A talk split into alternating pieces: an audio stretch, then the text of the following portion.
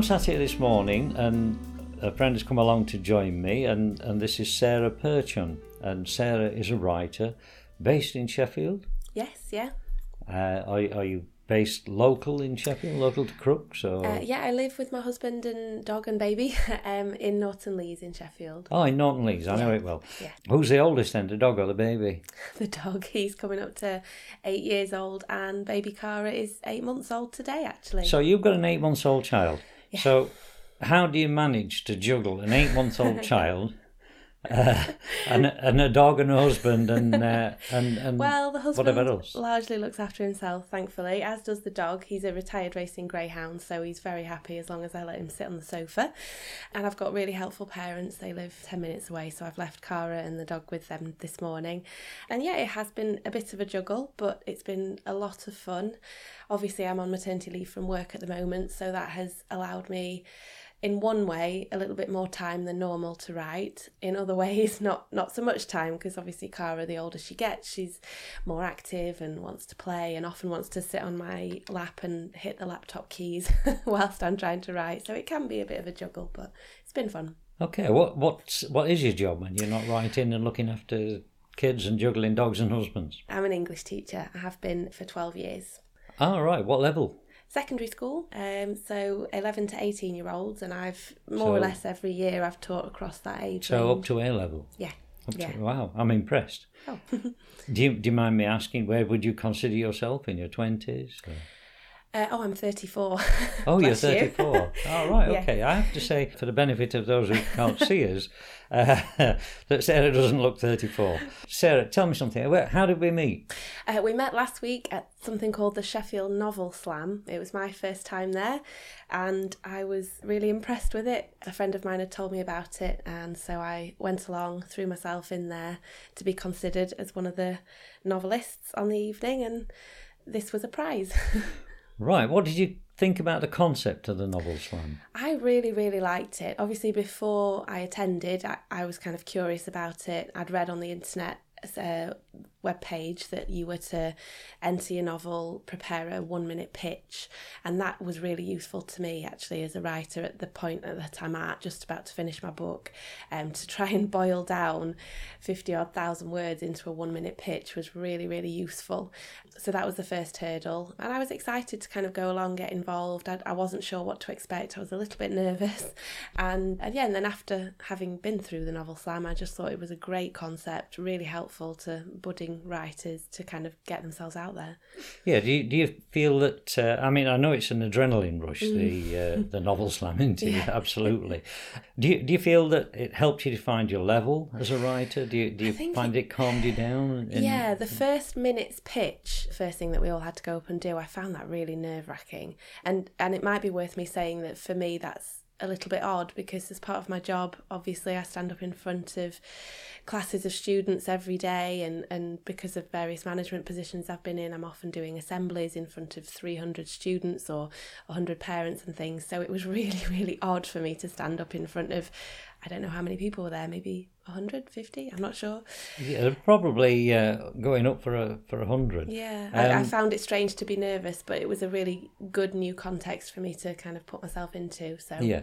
What did you think about the other slammers' work? really good. Yeah, the, the first round, I think there were 20 of us or, or maybe 19 of us, and I, they all sounded really quite interesting. Lots of people had us chuckling. I actually am very good friends with a few of the others who entered because we're part of a writers group. Um, so David and Dan, for example, I, I knew their writing really well, so I absolutely knew that they were of a very high standard. Which writers' group is that? We've all been on the MA course at Sheffield Hallam in creative writing. So it's just a really informal one that we've set up. I have to give credit to my friend Dan. He's the one that kind of got us together. Yeah, how do you think you- would have gone on without the writers' group? Do you, Oh, do my you think it projected you forward? I think it's definitely projected me forward. I think it's made me have a much tougher skin than I had before, um, and that's really important. I think as a writer to to listen to other people's comments and take them on board. Each week, we each of us would send around a section of our writing and and comment on it, and I think that's really really important to have other people give you their opinion. Yeah. Well, talking about opinions, what did you think about the judging process and the judges' opinions? Were they really. fair, I think- informed, I think accurate? they were really fair, informed, and accurate. Obviously, they're all coming from quite an established position, so really, whatever they had to say, I, I was kind of open to it. I think for all of us that got to that final five, the reading, I think the the comments were really valuable. Mine in particular, um, I've all my university tutors on various assessments I've I've submitted over the last two years as part of the MA have said I do have a slight tendency perhaps to overwrite a little bit. So when one of the judges mentioned that, I thought yes, that's that's a good reminder. Well, there is a thing about overwriting. You can mm. always take it out if you underwrite. That's it's very very difficult yeah. to, to actually fill in the gaps. Yeah, yeah. Because you, obviously obviously you don't know where the gaps are. Yeah, and uh, I think uh, re-editing what I've written over the last kind of six months or so has been absolutely vital, and being quite ruthless with with the words on the page as well, and kind of stripping it out. Well, think, that's good to hear. Yeah. Yeah, I've still got a little bit to go, but as I say, I'm in the finishing stages now, so hopefully I've I've kind of mastered it a bit. But it was interesting to have the judges comment on the sections that I'd read because with them being from the beginning of the novel I hadn't revisited them in, in a couple of months mm. so it was really timely for me to go back and take bits out and, and re- re-look at it good good where would you place your work would you say it was mainstream avant-garde or modern novel or I really hope that literary? my uh, I, I hope that my work would come under the bracket of kind of mainstream young adult fiction. Oh, right. Um, that is that is the market I'm going for. That's the kind of people it's I had in mind. It's a big market. Yeah. Yeah, it's yeah, a big not, target. Yeah, I've obviously worked with teenagers for 12 years in the classroom and family members who are teenagers and things. And I've always loved story writing and the sci fi element has always appealed to me, even in, oh, into right, my 30s. do you think that the novel slam actually changed your approach to your work? Do you, do you, do you find it sharpened up your appetite to really dive into this well, book now and um, sorted? I, w- I think um, I have to kind of give my writing group and, and my recent completion of the MA credit for a lot of the sharpness, hopefully, that I'm going through at the moment in terms of finessing and finalising. But the novel slam absolutely got me out of my comfort zone. It helped me to kind of pitch it in more of a marketplace um, yeah. than the privacy of my own writing and the writing group and all that kind of thing. Because having an assessment for the MA or sending a, a chapter to the writing group, it is still a very small circle of people that read it. Whereas the novel slam opened it up to 50 or 100 good. people. And that was most, good. most writers are never aware of their standing in the writing community, unless they're picked up by a, an agent and, yeah. and then published. Uh, mm you know, then then they become aware of their standing. Mm. But even then, I know people who write book after book after book that sell well, mm. but they still struggle to make a living. Mm, the nature. so, where do you place yourself in that uh, in the in the ro- local writing community? Gosh, I don't know. I mean, after last week's novel slam, I've got myself on Twitter, which was interesting, and I've started following some some of the groups. You know, the Sheffield novelists and yeah. some of the other writers there. Um, so I guess I would see myself as a fledgling member. Um, I'm just kind of getting, getting finding my feet within it and well, that's a good place to be. Yeah. Yeah, that's a good place to be. Uh, just be careful jumping out of the nest the first time. Make sure you've got enough feathers on. Uh, yeah. Right. Tell me something about the first piece of, the, of your novel that you've selected to read today. So, the first piece I'm reading is the prologue and chapter one. It kind of seemed like a sensible place to start at the beginning, and the reason it's kind of in two parts is because throughout my novel I have these occasional um, italicized forays into this dark man's perspective, whereas the majority of the book is told from Lily's perspective, a 15 year old girl who's the protagonist of the story. Okay, well, just before we go on any further with that, one thing we haven't got up to now is the title of the book. Oh, it's called Phoenix. Phoenix. Mm. Uh, and and how does that relate? so Lily Phoenix is the protagonist of the ah. book. Also, as you'll know from mythological uh, traits, the phoenix has properties of kind of um, regeneration, regeneration, and, yeah. and and rebirth, and hope, and bravery, and things like that. Right. Okay. So let's hear the prologue and the chapter one of Phoenix. Thank you. Prologue. The man wore black from head to foot. He stood perfectly still. His oversized raincoat with its upturned collar hid his face. He was leaning against one of the structural beams that supported the spectator stand by the sports field at Pemberley Academy. He was watching. From underneath the shadowy rim of his fedora, his eyes, an azure blue, were fixed, narrowed but unblinking, on the scene below him on the athletics track. The beginnings of spider's web lines around his eyes and the crease of his carefully focused brow suggested this man was nearing middle age, or that his youth had been challenging. A handsome face, stolen too soon. The curve of his distinctive cheekbones complemented the strong fix of his jaw, clamped in concentration.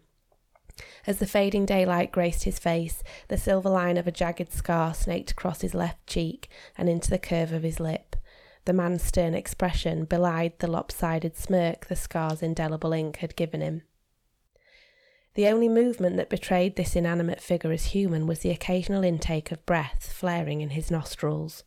Cloaked in black and standing in the shadows, he was easy to miss. The staff and students down below had no reason to suspect an intruder or to imagine that their every movement was being scrutinised. The people on the ground continued with their business. This man didn't mind. He had waited long enough to get this close. What were a few more hours? Especially when the reward was so remarkable. He didn't have to wait long. The noise on the field below increased. Children whooped and cheered. The man's body moved forward a fraction, face tensed, eyes narrowed. Suddenly, the man was moving towards the exit, retreating along the row of seats. He moved gracefully and with purpose. As he disappeared from the spectator stand, his jaw was no longer clamped shut. Behind the upturned collar, the lopsided smirk was replaced by a satisfied smile. Chapter 1 Smoke billowed from the side window of the old building. The courtyard outside was slowly filling up with worried looking students and staff. Teenagers with excited faces were on their smartphones documenting the drama and messaging their friends. Teachers with harried expressions were attempting to guide them away from the flame stricken science block. Inside the laboratory, Mr. Bentley stood scratching his head. The fire chief was trying, for what felt like the tenth time, to prove that the fire had been started due to a wayward Bunsen burner gas supply. Happens all the time, he repeated. These old school buildings are a death trap waiting to happen. You're lucky no one was hurt. Like I told you, Mr. Bentley said, we had them checked just last summer. It wasn't the gas supply that started the fire, I'm sure of it. Well, I'll certainly check it again for you now, but if it wasn't the gas, what do you think did it then, eh? asked the fire chief, clearly offended by this man's lack of reasonable agreement. That I'm not so sure about, Mr. Bentley responded. He knew what he thought he'd seen, but that was madness. He must be more stressed than he realised, or else losing his marbles completely. The fire chief dropped to his knees and started fishing around underneath the lab bench with his right hand, hanging onto the work surface with his left. He said something that Mr. Bentley couldn't hear and was happy to ignore. The teacher's attention had drifted to the view out of the window into the courtyard where his fourth year top set were mingling about, excitedly chatting to one another or taking selfies with the medical team who had arrived a short while ago. Typical response. He'd been working with teenagers for a very long time and knew full well all it took was a strong gust of wind to get them distracted. A full scale shutdown of a lesson because of what seemed to be a spontaneous inferno would keep them giddy for weeks, if not months. As he started to turn back to where the fire chief was now scouring the workbenches for spent matches, something caught his eye. Two students had drifted to the edge of the courtyard and weren't involved in the hubbub. One of them was the new boy, Jackson, He'd arrived last week and slotted very well into Mr. Bentley's house team, the Ravens. He was in Mr. Bentley's form group, so he'd been obliged to do his welcome interview. Tall, blonde, intelligent, and already setting himself apart on the sports field, Mr. Bentley had warmed to the new boy immediately. He'd even told Steve Preston in PE to keep an eye on him for this year's athletics team. Lord knows Pemberley Academy could do with an injection of this American All Star. Sure, it hadn't gone down very well with the head teacher when Jackson had hacked into the school's digital signage to promote Nancy Cavendish's campaign poster for the coveted head girl elections, but Mr. Bentley knew just how persuasive that girl could be and was sure Jackson was just trying to make friends. He was a bit cheeky, but his heart was in the right place.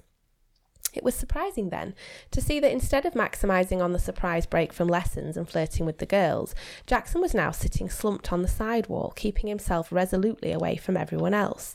In fact, now Mr. Bentley looked again, he could see that he looked very pale. He recognised the girl trying to talk to the new boy as Lily Phoenix. Mr. Bentley liked Lily. She worked well and kept her head down. He didn't know the details, but the poor kid didn't have any parents. She boarded at the school during the week and stayed with her aunt for weekends and holidays. She'd always been such a well behaved student, but as he watched her talking to Jackson now, He'd realised he'd heard colleagues talking about her in the staff room that morning, something about a fist fight. Lily was saying something to Jackson and he stood up from his seated position to respond. Was he shouting something? Mr. Bentley hadn't seen him get cross before, and he wasn't surprised when Lily shrank back from him as he pushed past her. He was heading back to the dormitories via the side walkway. He clearly didn't want to speak to any more of his classmates.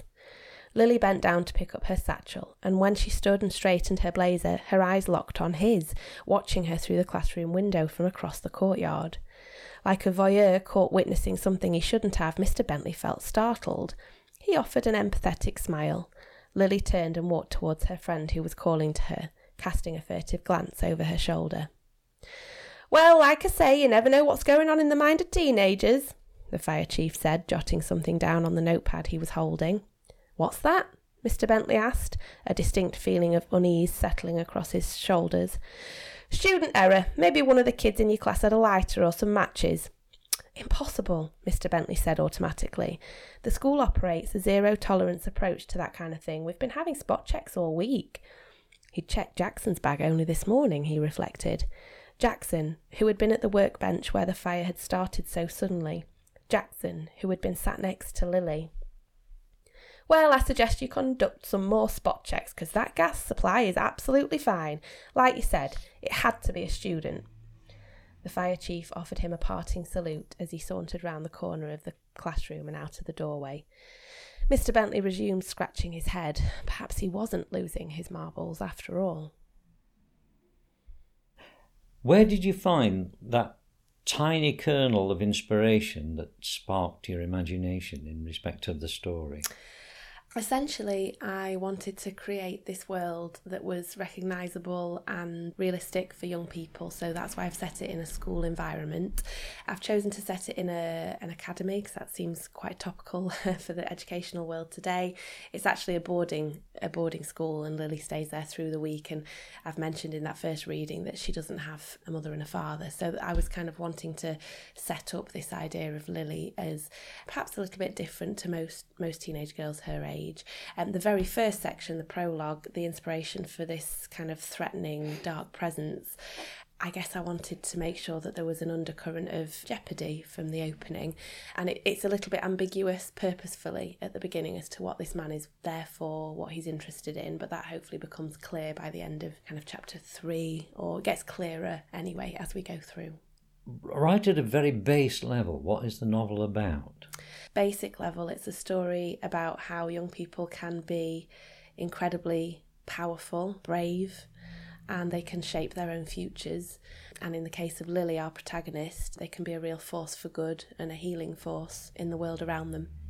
Do you think this is taught to younger children these days that they I do have a power and, yeah. uh, and, and I, um, capability? I hope it is. Obviously, maternity leave aside, most of my days are spent surrounded by teenagers, and especially in an English classroom, I think it's such a right place to deal with issues of you know how powerful or powerless people feel and what that can lead to you know when we study novels such as to kill a mockingbird of mice and men um, or so many of the the ones aimed at younger readers as well we can we can talk children through how themes like power and prejudice and all those other types of things can be battled by one person at a time rather than just kind of passively accepting the world as it is.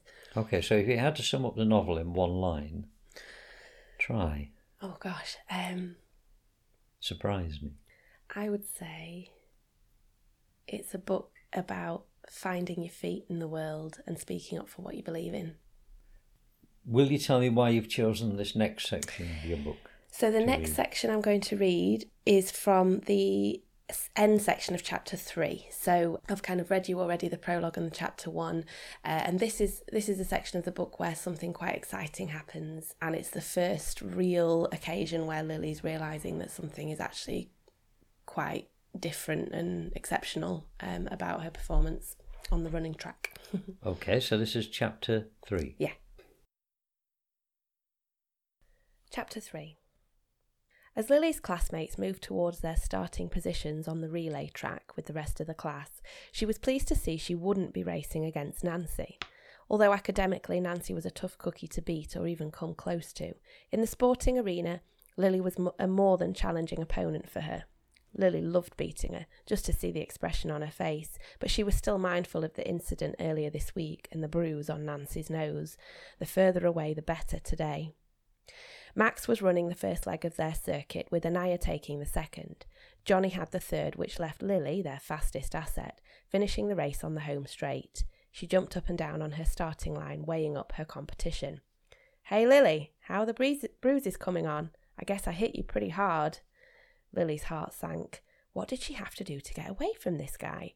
He was warming up on the starting line next to her. Ah, well, as long as you and your mates were amused, I guess that's all that matters, isn't it? Lily was surprised by the argumentative tone. What was it about this boy that wound her up so much? Whoa, I guess I'm not forgiven yet then, Jackson said. I'll make it up to you, he continued, a cheeky look spreading across his face. Maybe I'll let you win our leg just to say sorry. Let me win? Lily asked. She could feel her heart rate quicken as soon as the words left his mouth. She turned to face him straight on. She smiled her enormous toothy grin. You know what, Jackson? I'm absolutely going to love kicking your ass in this race. Jackson scoffed, or laughed nervously. Lily couldn't decide. In the distance, the starter gun let rip into the air, and the first leg runner's feet began pounding the ground. Lily felt totally aware. She felt like she could hear the footsteps and the heavy breathing of all the runners on the other side of the field. She shook her head to clear it. Must be delayed concussion. She was watching Max eagerly, willing him onwards towards Anaya. Jackson was also watching his teammates. His body was close enough to Lily that she could sense his tension too. Max got to Anaya at the same time as Jackson's teammate reached Nancy. Nancy's run was quicker than Anaya's, and she was soon a few paces ahead. Still so sure you're going to kick my ass, Lily? mocked Jackson.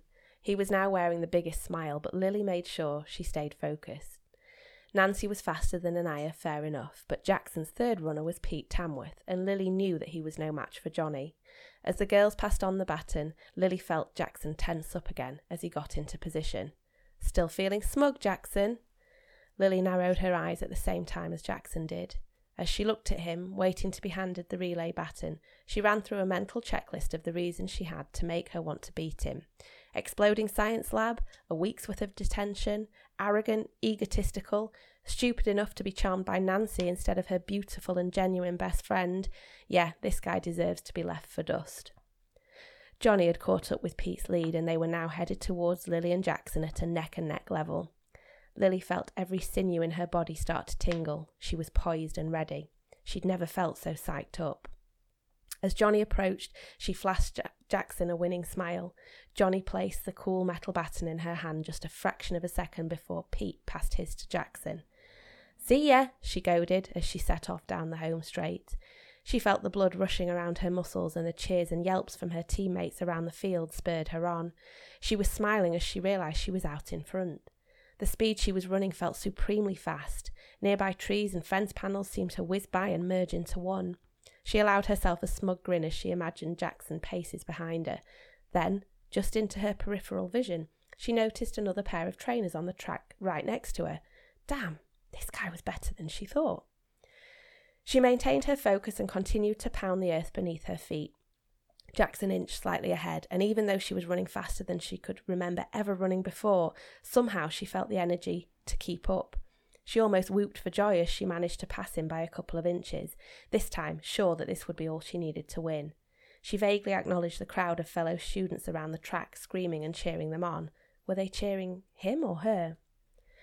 What happened next was hard to explain. Suddenly determined to beat her opponent and wipe the smile off his face once and for all, Lily felt a spark ignite within her. Not painful as such, but a burning sensation deep in her stomach. This was something she'd never felt before. So powerful it burned through her muscles and pushed the blood around in her head so rapidly her head swirled and she felt she might burst. As her legs flashed out so quickly she could barely see them, she felt able to speed up yet again. She felt dangerously fast as she noticed the finish line pass under her feet, and even though she knew she should stop, she couldn't resist pushing at the burning power that was now overtaking her whole body. She again saw something out of the corner of her eye, and allowing herself to focus on the sounds around her for a second, she heard an almighty roar of noise coming from the surrounding students. No way, she thought, as she realised what she'd seen. Jackson was keeping pace with her. Can you tell me something? At what point would you consider your book to be complete? Because I, I, I know people who, who work and work and work and work and work on a book and, and never ever consider it to be complete. I am in the finishing stages, so I, I've just kind of written the climax. I think I will have finished the first draft in the next week or so. I'm kind of excited to get that done.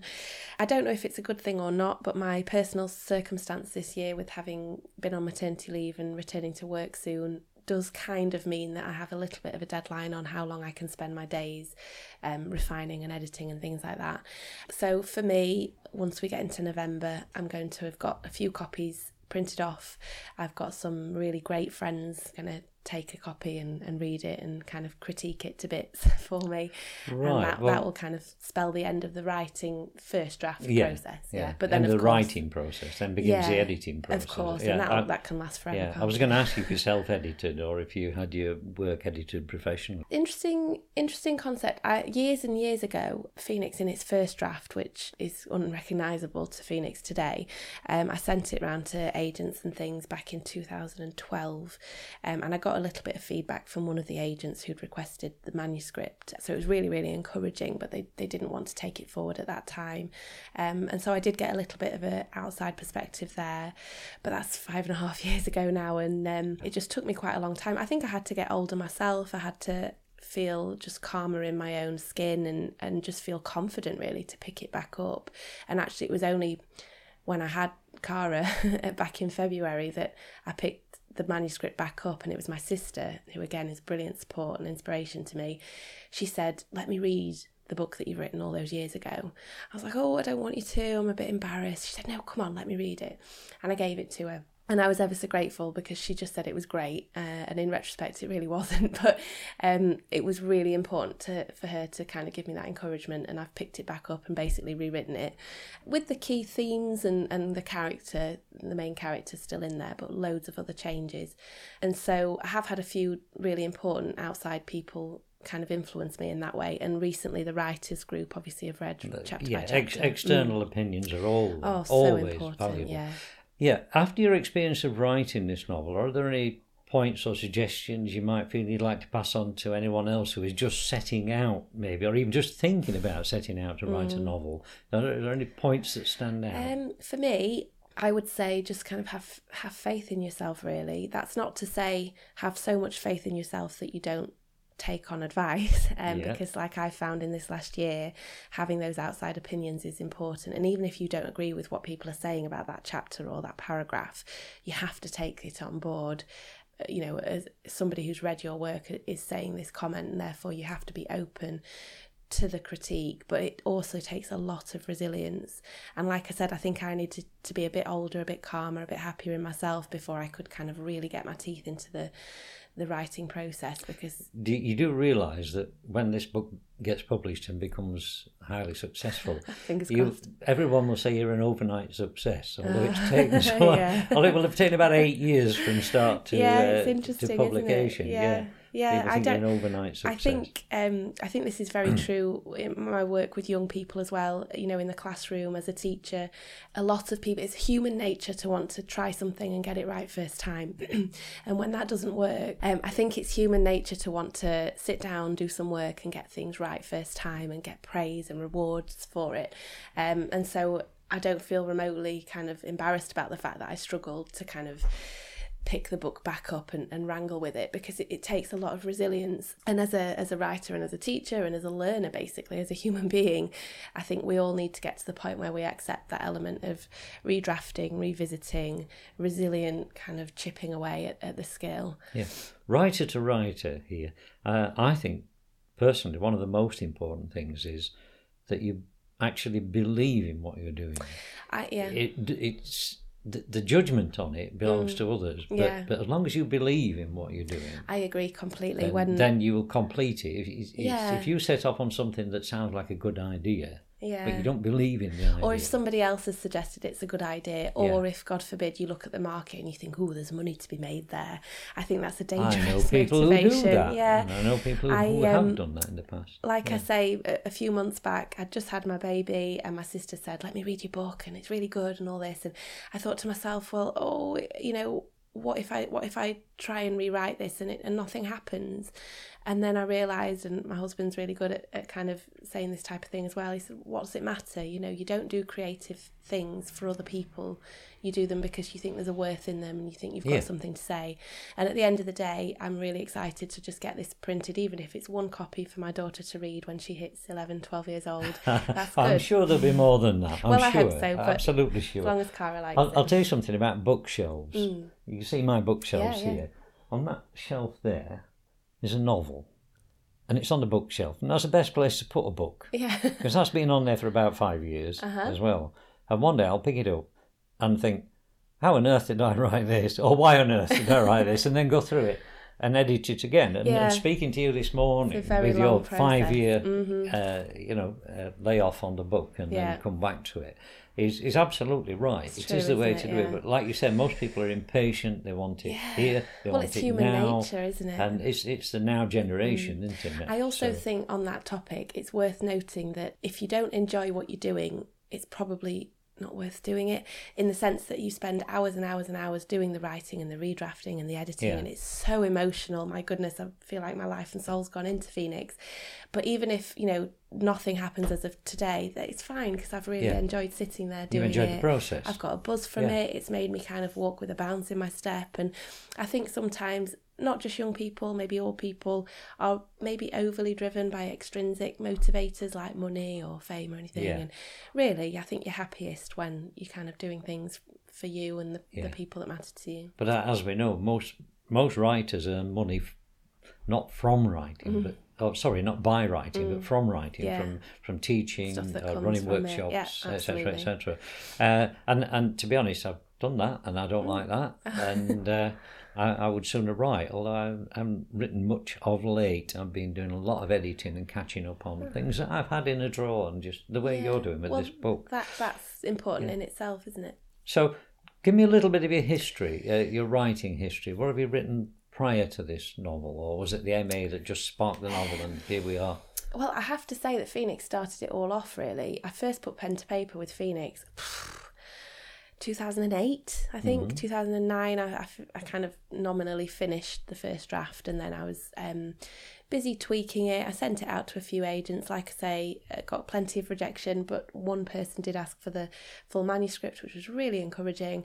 Um, and then, you know, life gets in the way, doesn't it? And Yeah. um, so from 2012, I didn't do much for a year or two just because of personal reasons. And then I thought to myself, do you know, I'm going to get myself on a creative writing course because I love writing in itself and I just en- enjoy the idea of it. So I went to do a course. Yeah. Um, it was a writer called Susan Elliott. Oh yeah, I know yeah, Sue. yeah, you'll know. Sheffield lovely, novelist. lovely lady. Yeah, absolutely. Yeah, so much I- energy. Yeah, she's I only amazing. I only yeah. met her twice because she did this fantastic Saturday course that I went on, and I was just doing it for me. I just wanted to have a day where I could just absorb myself. Oh, you in you got very lucky there. Oh right, wow. Yeah. Well, well, Sue's a very good communicator. Yeah, yeah, she's and great. and she uh, she's she's a very good motivator and she has so much energy that. Yeah. you can't fail to come Yeah. away with. Well, the with of session. I mean, in terms of writing, it was just a few short bits, but it just made Hmm. me feel reinvigorated, really. And then off the back of that session, um, because I was in an email loop, it's so strange how these things happen, isn't it? She kind of let us know on the email loop that there was a reading at Sheffield Hallam, and I went along there, and there were a couple of other writers um, that were reading sections of their novel, and I realised, oh, they've all done the MA here. And I thought to myself, well, maybe I could do the MA because I knew I'd always liked writing. Yeah. I really enjoyed writing Phoenix, um, although it wasn't, I don't think, in retrospect, it wasn't a brilliant manuscript at that time, but I, I, I knew that I'd really enjoyed the writing. So I thought, well, I'll look into this. And I went along to an open day for postgraduate students, obviously feeling ancient at 29 or 30 or whenever it was. And, uh, and I just got excited again about writing. And at that time, I started writing short stories. And briefly, for a time on the MA, I started writing another novel. It was for adults and I didn't get much further than four or five chapters, but that was a, a fun Hmm. and interesting process in itself. I got critique and, and that helped me develop. And did did you feel that this helped you to develop a voice? Now, Hmm. uh, people expect writers to have a voice, which is why people who turn out novels ad Hmm. infinitum have a good have a good audience. If they've got a voice that taps into an audience's psyche, Mm. Yeah, the audience yeah. will follow that voice, irrespective of what the story's about or the narrative. Yeah, they, they like enjoy you're, that you're that voice. with the character. Yeah. Now, in my own book, there, I have a, a, a critique by Ronnie Robinson that Hmm. said he thoroughly enjoyed it, looked all the way through it, and couldn't find me in it. Ah, interesting. That that because everyone, every story is told from a different perspective and in, in a different voice. Oh, Lots of voices. and yeah. and he was. Uh, I- I'm sort of, I don't know, polymorphic, is it Yeah, called? I don't know.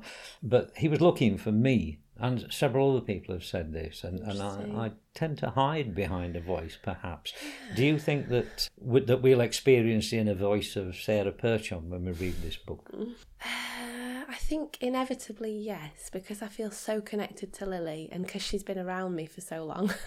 Right, um, you okay. know, we're coming up to kind of ten years uh, together in various different forms. So I think some of some of what I mean, I, I, I write in a in a third person perspective, although it Yeah. is from Lily's point of view. So I think some of the messages from the book, I hope that they are messages that I would try to kind of project onto students I teach or my own children about kind of equality and you know p- power and people feeling like they had agency to do their own thing and to make a difference.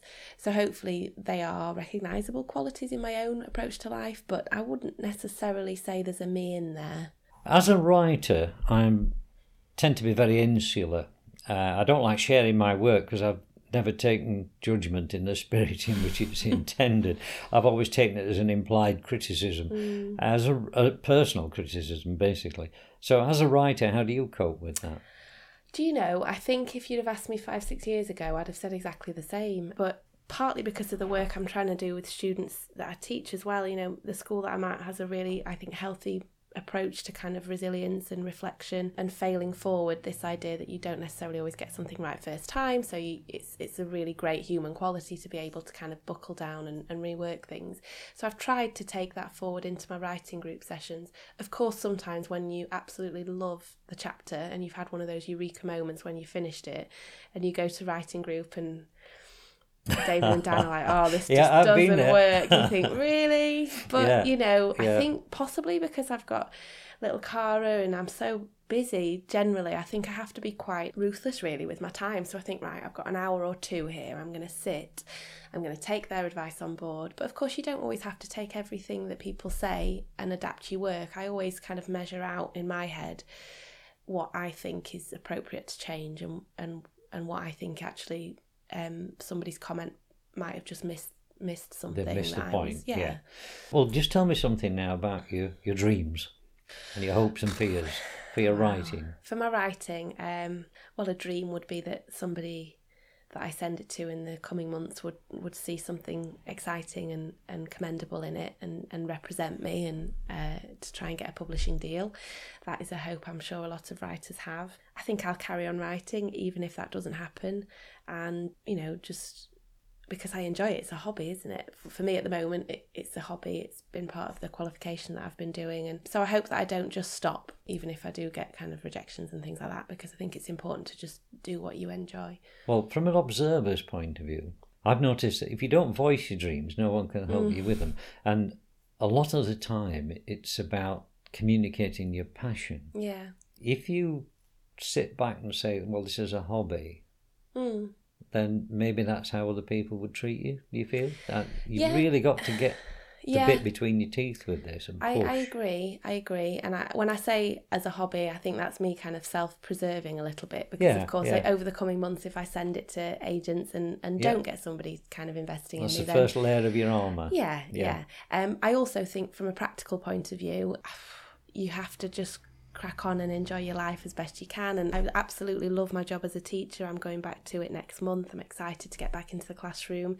And I think this experience of writing the book and doing the MA and being part of the writers group and coming here today and the novel slam last week, it's enriched my experience. So I think genuinely I, I am at peace with whatever happens with, with this project. But I would absolutely love for somebody to see in Lily what, what I see in her and to take her forward with me. Okay, so if an agent listens to this interview, Yes, I hope hello. that they will fall in love with Me Lily. too. and uh, and I hope they will share Sarah's passion for uh, the Phoenix. Sorry, it's not the Phoenix. Just Phoenix, It's just yeah. Phoenix, Lily Phoenix.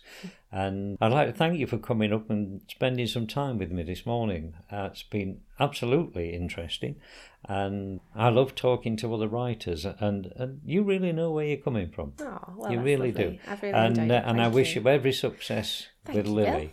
And keep in touch. I will. And I will give you any help I can. Well, yes, I definitely will keep in And- touch for all that advice. and uh, yeah, so thank you very much, Sarah Perchon, for sharing your inner world of writing and inspiration with us today. And that's all from the Urban Tiger.